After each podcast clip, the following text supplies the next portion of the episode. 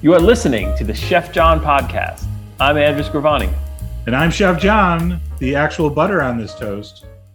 It's good to be back with you today. I've been thinking a lot about French fries and ketchup. Mm. I was at this restaurant with my family over the weekend and I had the most fantastic French fries. And of course, you know, what are French fries without ketchup? And it made me think of something that you told me recently about those two very ingredients. And I, I, thought maybe it would be an interesting introduction to a story that I know that you have told and, and tell very well. And I'm excited to share it with this audience. Well, thank you very much. I love to tell this story because speaking of intros, it actually has to do with my intro to the entire career of cooking, which I originally did because I thought it was kind of cool. You got to stay behind the scenes. I was, I've always, I was very much an introvert growing up and you know that there was a job that you were kind of in this vibrant kind of showtimey atmosphere but you got to like hide away like stage crew basically. Um, that kind of appealed to me. I didn't i just i, I didn't like i didn't under, even understand how servers not that we called them that back then but how they even did that like dealing with the people. I just i really liked the the cave you know back in the back back of the kitchen. And since i was usually in the dish station i was like in the back of the back's back. You're out in the back in the, behind the restaurant. I'll actually start with the ketchup part of this story first, even though I usually go with the fries first and then you worry about the condiments. But uh, anyway, one of my first jobs was at a racetrack, Finger Lakes racetrack. What kind? Like horses or dogs? Thoroughbred, yeah, actual horses. Full blown, yeah. It was like poor man Saratoga. I might not order a steak at that place. You know, they were very affordable. I think the horses were safe around there. But anyway, my uh, friend's aunt owned the food service contract for this backstretch restaurant, which serviced the jockeys and the owners, and you had to be in the back track, like you not open to the public. You had to work there or do horses there. Do horses there. I'm I'm gonna leave that alone. So anyway, one of my one of my first weeks on the job, I'm you know happily working in the back in the dish station and uh, what the heck was her name? Mary? I think it was Aunt Mary, but I'm gonna have to confirm that. But anyway, she asked me to go out to clean something up in the in the dining room. And you know, there was only one table left. These guys used to play poker after hours while we would break down the kitchen, friends of hers. And anyway, uh, not crazy about going out into the public, but you know, no big deal. Uh, I'm, I'm probably 14, 15 at the time. Anyway, I clean up whatever I was supposed to clean up, and I turn around and on the table that they're playing poker at, they're eating burgers or were, and I bottle of ketchup and I hit it with the end of the mop. Um, and I knock the ketchup bottle off the table and it splatters into a thousand pieces. And I don't know if anyone's ever done that on a tile floor, but there is nothing harder or more annoying or more time consuming to clean up than a broken full ketchup bottle. So anyway, of course, these guys are laughing their ass off, and I'm completely embarrassed. You know, I would have been halfway awkward just doing cleaning in front of them. Now I spilled it right at their feet, and they're all having a great time with me. So it just takes forever to clean up, which I'm sure seemed way longer than it really was. It probably was like maybe seven, eight minutes, but seemed like two hours. Anyway, I find I finally finished and I got the pick picking the little glass with my hands, getting no help from these guys. In fact, I'm getting the hey, I think you missed a piece. Hey, is this a little? I think a little bit of ketchup splattered on Jim's boot, like that kind of stuff. Anyway, I finally finish, clean up. I'm about to slink away, and I pick up the mop and the bucket, whatever I was using, rag I was using to clean with, and I turn around and I knock a ketchup bottle off the next table. and the exact same thing happens. It smashes into a million pieces same splatter pattern and they just lost it. And i like what do you do? I'm already dying. And now i have to do the exact same thing. Uh, this time it seemed like it took maybe three hours to clean it up. And so i have to go like start the whole process over. Uh, anyway maybe in hindsight uh, maybe that slowly but surely started me being like slightly less uncomfortable being out on the floor quote unquote while this is going on are you like interfacing with them at all? I know they're giving you the they're giving you the business. No, I'm looking I'm looking straight down and uh, like doing the polite chuckle, like self-effacing. Yeah, yeah, yeah, that's a good one. You know, I'm not I'm not talking with them. I'm not telling them to like, you know, shut the hell up and get back to your poker game. Uh, by the way, Joe's you know got cards in his sleeve. I'm I'm trying to I figure if I just ignore them they'll just run out of one liners and I'll just keep going. And how'd you make out with that? And to be honest, the, I think the last half of the second cleanup was mostly strategizing about where any additional ketchup bottles on other tables were because I was not going to do this. I was not going to break the. I think I tied the world's record. I'm sure someone's done that twice, but no one's done it three times. No, no one's broken that. No, so I was uh, extremely careful, and of course they're going like, "Hey, careful, careful, watch your back." Oh, I think you're good. Good on the left. Good on the left. Anyway, I I, I slunk away back to the dish station after my two ketchup bottle experience. Did it come out of your pay? It did not come out of our pay. Uh, Mary was very, very nice. Uh, she was a, a benevolent uh, owner and paid in cash, which was always nice for a teenager who wanted to, to fly under the radar. Yeah, so much for flying under the radar there. I mean, yeah.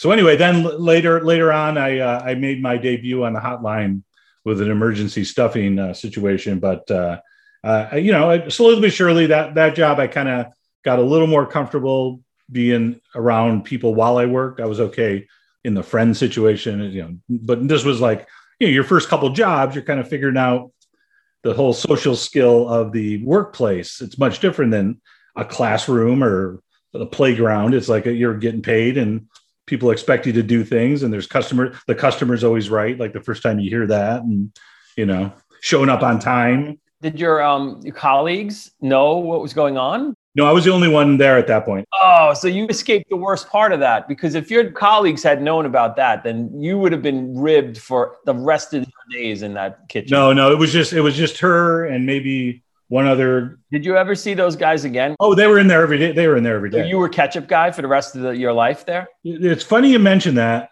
I did not get a nickname at that point. Wow. And now, and uh, you know, and you know, uh, especially in Western New York, nickname is a big thing. You have to like earn the nickname. Mm-hmm. You never get to pick. It's always slightly insulting yet completely accurate. I figured it was almost an insult that I didn't get a nickname. Like you, I didn't really earn a nickname yet. Like I would have had to do a couple more ketchup drops or like fall in the ketchup, and I would have been like ketchup ass or something. Yeah, what, yeah. What would a good ketchup name be? I mean, trying to figure that one out. Heinzie. yeah.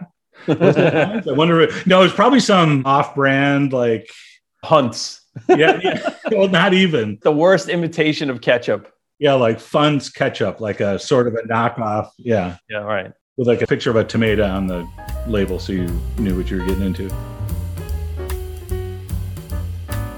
Ketchup in general interests me because there's that brand loyalty thing that people have with Heinz, right? Because nobody's really been able to imitate that in any kind of meaningful way. But I did see something and then read up on where ketchup actually comes from because I was curious as to like where does this name come from? Is it like a chutney?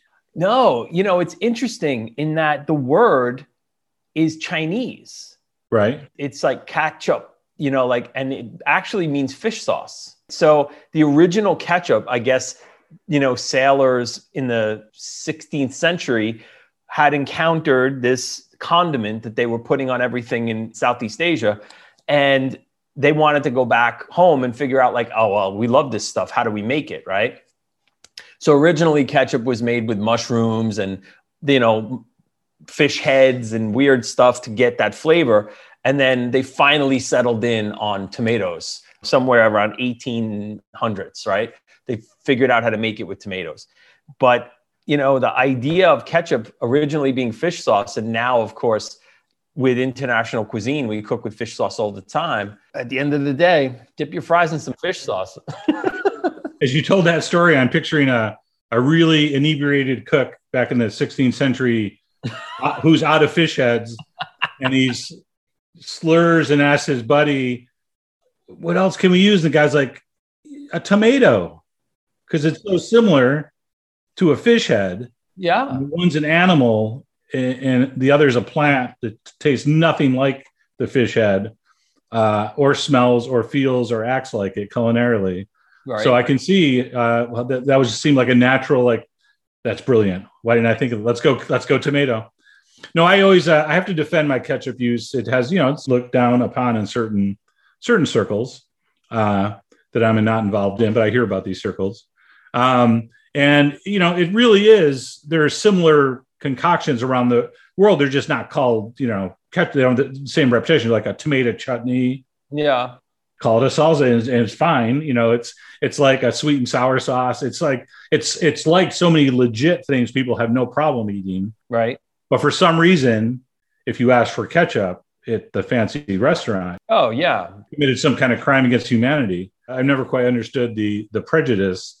Um, yeah, yeah, I guess on a certain level, covering up super mediocre food with an inch of it, uh, you know, maybe that's where it got that kind of reputation. Yeah, but uh, no, I've always been pro ketchup, and you know, I've had the the the mayo ketchup fries argument. You know, Michelle is more of a she likes an aioli. She'll do an aioli mayonnaise based sauce over ketchup pretty much any time. And I remember one time, I forget what bar it was. We were having our little uh, married couple, like what's better, ketchup or mayo on these twice cooked Belgian style fries. And the person next to us is like, I'm going to answer your question. I'm going to break this tie. The best thing to dip french fries in by far is Dijon mustard. Oh. And we're like, wait a minute. Are you kidding? He's like, so the bartender brings over a little side cup of, of Dijon and Michelle absolutely falls in love with it. it. I mean, it works. It's, you know, bracing and acidic and sharp. It's, it, you know, totally works with a crispy, fatty fried thing.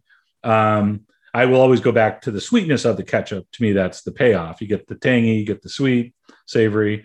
Uh, so anyway, that was the first time I ever saw Dijon as a as a condiment for fries, and it actually works better than one might think. Well, you know, the French fry debate that rages on, we are, you know, stuck in the mentality of calling them French fries. Now, of course, the Belgians would have something to say about that. But again, fried potatoes are cultural like all over the world, right? I mean, and then of course, different experiences with French fries in different parts of the country or different parts of the world. And how many different parts of that world actually know why they're called French fries? Right. It has absolutely nothing to do with a culture or a no a race of people. It's the knife they're cut with. It's a French knife. Is that true? That's absolutely why they're called French fries. Because hmm. they're Frenched. They're cut in those sticks. Huh. I don't know. I have a feeling that might be another one of those internet stories. Really? That they taught me in culinary school? Well, what, what the Belgians believe about French fries is the reason they're called French is that even though they invented them, the French culinary etymology sort of uh, in, that enveloped Belgium, you know, because people didn't know the difference between Belgian food and French food, that they basically just called them French because they assumed anything that came out of Belgium was French. Hmm. I'm gonna have to research this now. This is one like one of the first uh, lectures in culinary school that where I got that tidbit of information. It was a, a lecture about, believe it or not, McDonald's fries. Hmm. It was like McDonald's. It, your first like couple weeks of culinary school, they use as like an example of consistency and uh, order of process and you know organization they're like we know no one wants to do mcdonald's here you're in culinary school but we're going to take some of the best practices and apply to so you know it kind of made sense to start with that anyway the guy was like a big mcdonald's food nerd research got you know research guy and he went on and on about the fry how they did it in the beef tallow and like you know well the oil part is interesting right because yes. the oil part is tied into the history because they they said in in this deep kind of analysis of where these things could have come from and when were these things invented, right? They basically eliminated certain parts in history because they said nobody would waste that much fat. Exactly. To cook something. Right. You know, uh, swimming in a dish. The fat was too valuable to be doing it like that. So why would you do that to just make potatoes? So um, I think the, the world has settled on around the 1680s is about where the first French fry, French fry, you know, air quotes, um, appeared. But there's still a whole lot of fighting over like who actually is responsible for the first dropping of the basket into the oil. Certainly not the kid from your story. He he did he doesn't factor into this. What's the saying? Uh, history is written by the winners. That's right. Uh, so they're French fries because that's what they're called now. I guess, except in the early 2000s, where in the U.S. Uh, the, the conservatives decided that freedom fries were going to work for us instead yes. of fries. Remember that one? Yeah, I remember when they when they canceled French fries. Yeah, canceled French fries. Well, we won't be canceling French fries. No. Ironically, they could cancel us, but we'll see. We'll see. The other story that is related to our theme of ketchup and fries is your fry story, which I'm I'm always I always find interesting because at one point in my life, which lasted about three days, uh, I was the fry guy at Wendy's. Well, yeah, this story is definitely about French fries, but mostly it's about stubbornness and hubris of thinking you're you can teach someone anything by just simply keep describing it differently until they get it. So I was a uh, the executive sous chef at the Carnelian Room, gigantic kitchen. Like it took you a, a, while to walk from one end of the floor to the other. Just a you know big big building, fifty second floor. I think we pretty much had the entire floor other than the dining area, uh, kitchen, banquet room, all the the whole nine yards. So anyway, we had uh, one of the manager's sons. I couldn't have been more than 15 was supposed to do some kind of high school extern internship type thing work at whatever work at a place and so the dad's like, you think he could work a couple?" You know, so fine, do do do him a favor. Um, so you know, you got to give him the easiest possible gig. So you know, I'm like, "You're going to help do the side dish for the family meal. So and so is making this. So and so is making a salad. All I want you to do is go do the fries." So we show them, walk them over. Fries are in the freezer, fryer, temperature gauge. Uh, that's pretty much it. we usually cook them about five, six minutes, give, give them the particulars. So and so will tell you when this stuff's getting close. Don't do them too early, but uh, you know, try time it where they basically just come out and you're salting them, and uh, the rest of the, the meal is ready. So uh, the fry station's all the way around the back corner of the kitchen. It's kind of out of the way. I figured no one's going to be seeing the guy. He's going to be he'll be cool there. Anyway, he wa- he walks into the office. I don't know how long later, and says, uh, "Chef, uh, did everything you said? French fries are not getting brown. They they look they pretty much look the same." I'm like, you know what? Sometimes if the oil's new, you don't get a really deep browning yet. Give him a couple more minutes. Should be fine. Thanks for checking in. Very busy here in the office.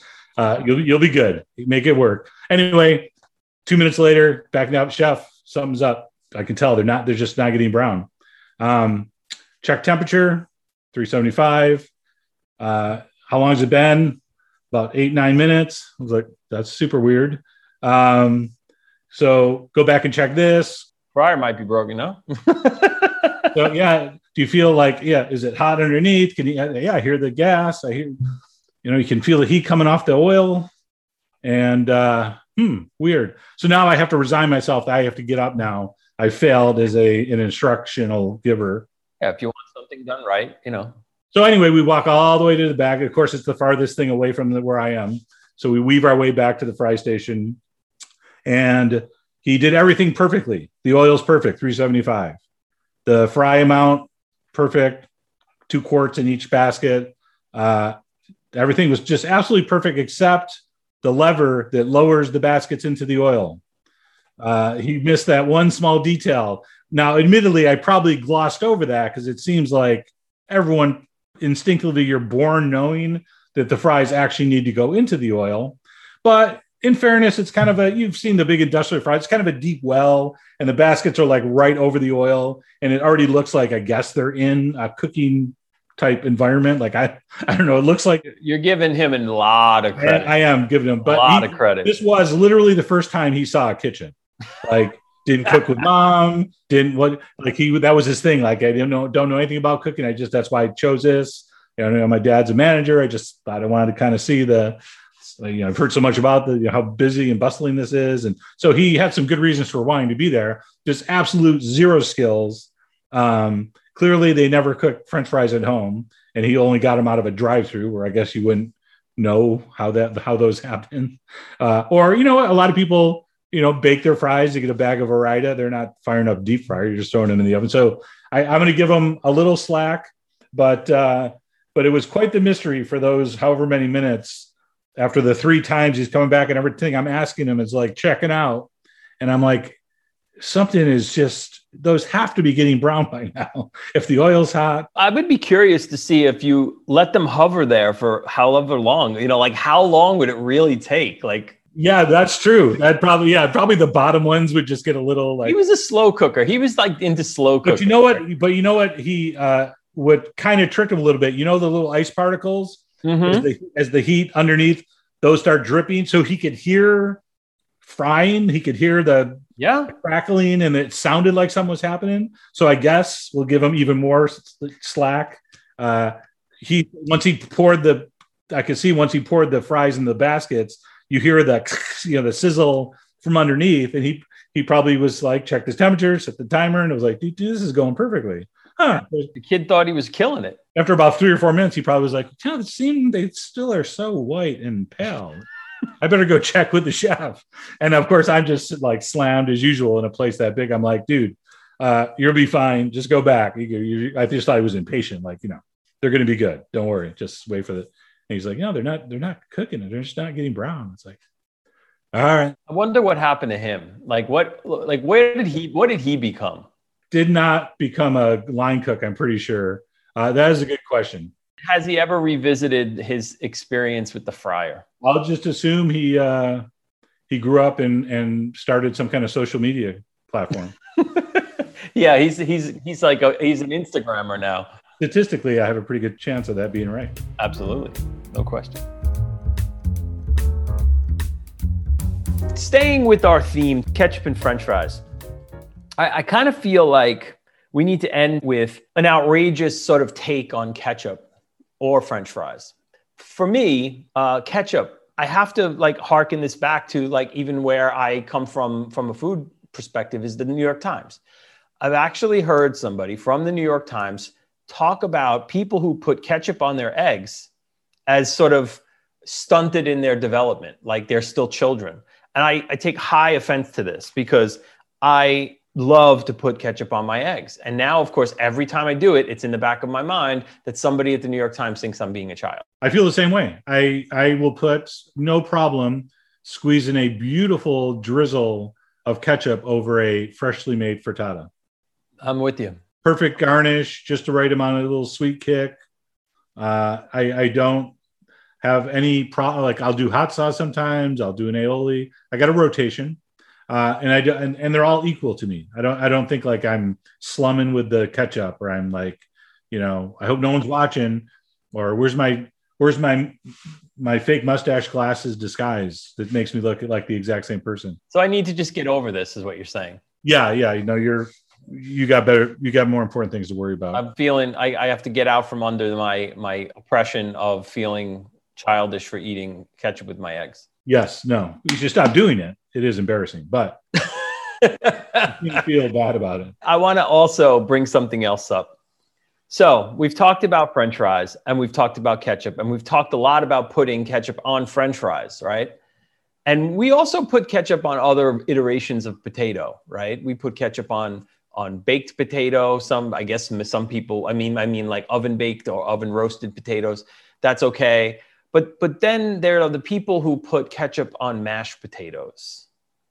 And apparently, this is a thing. And I think fundamentally, I say I don't have a problem with this because you put ketchup on other potato products. So I wonder if you have a take. I do. I have a huge problem with that, and I'll tell you why. I have a feeling. I had a feeling because when you apply ketchup to a beautifully browned Belgian fry, or you swipe a even a you know half-assed half-assed in and out burger fry, the world's most overrated fry. Oh no! Oh no! Oh, yeah, no, we'll talk. We'll fight about that later. Oh, oh! You swipe those through ketchup. The ketchup is attaching itself to that crispy fried gelatinized starch surface. Inside, you still have potato. You still have mashed potato. You still have the fluffy. That's right. Grain of the potato. Okay. So that is still un, you know, unketchuped, if you will. What happens when you double dip? Still, we're talking surface area. Do you gnaw the fry in half lengthwise like some kind of woodchuck? No. you, you dip it and you bite and you have a small surface area and then you dip in i mean recent made up studies have proven that you dip into the dip four to five times the the you know the diameter of the bite mark on the edge of the fry. That's just science. So you're getting a lot of ketchup to the outside. Ketchup on a crispy outside fried thing is totally good because you have still have the uh, unadulterated potato on the inside. Mashed potato, however, has no such protective, caramelized, crispy, uh, gelatinized, fried, crispy coating. It is just the soft innards. And it's like you have no, there's no transition. There's no textural, uh, textural foil to make the ketchup work with a puree of a potato. Wow. That, I mean, I had no idea. I've given this minutes and minutes of thought. I'm going to flip it back on you and I'm going to use one of your own phrases. If you're like your mashed potatoes with your ketchup and you take that forkful and you put it in your mouth, no matter what Chef John says, you got to remember what Chef John says fork don't lie. That is true. I've said that a million times. Fork don't lie, but fork also doesn't always tell you the truth. no, I, I know what you're saying. If someone likes it, knock yourself out. That's where I'm headed. I am the last person in the world to slap a fork out of someone's hand at a diner because they're going into some even maybe instant mash, which maybe is more appropriate. Oh, we're, we're treading on all sorts of dangerous territory here. For me, culinarily, decision making wise, um, I think that's why if you see someone putting it on uh, a lump of mashed potato or squeezing it over a potato soup, I would have more of a problem viscerally with the reaction like, ooh, that's not going to be good. But philosophically, philosophically, I'm down with almost anything as long as you like enjoy eating it. I'm not, you know, you see, that's one thing about the food biz. Um, it's everybody's, everyone's right and wrong about every one of those subjective, you know, does this work with this or was that too salty or not? It's like, was it? Like, you tell me that's the right answer. No one can prove you're wrong. You can't prove I thought it needed more sugar. Like, you're you're good. You're you have 100% accuracy. And now you've heard it. You've heard it from Chef John. If you like it, it's all good because the fork don't lie. Just don't eat in front of us.